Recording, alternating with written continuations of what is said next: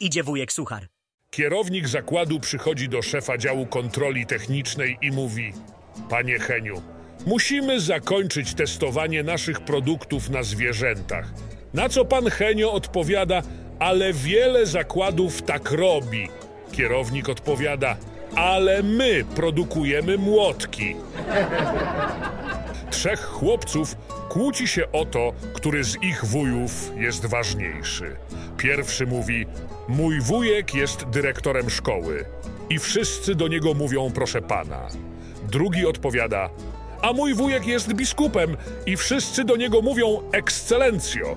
Na to trzeci chłopiec mówi: A mój wujek waży 200 kilo. I wszyscy do niego mówią: O Boże. Hej, wiecie co ostatnio usłyszałem? Żona zgłasza zaginięcie męża i mówi: Już trzeci dzień nie ma go w domu. A policjant pyta: Mąż posiada jakieś znaki szczególne?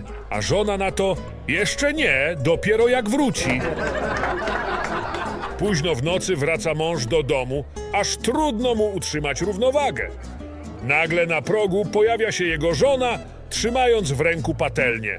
Mąż, zaskoczony, mówi: Kochanie, czy ty nie chcesz zepsuć nam nocy pełnej cudownego seksu?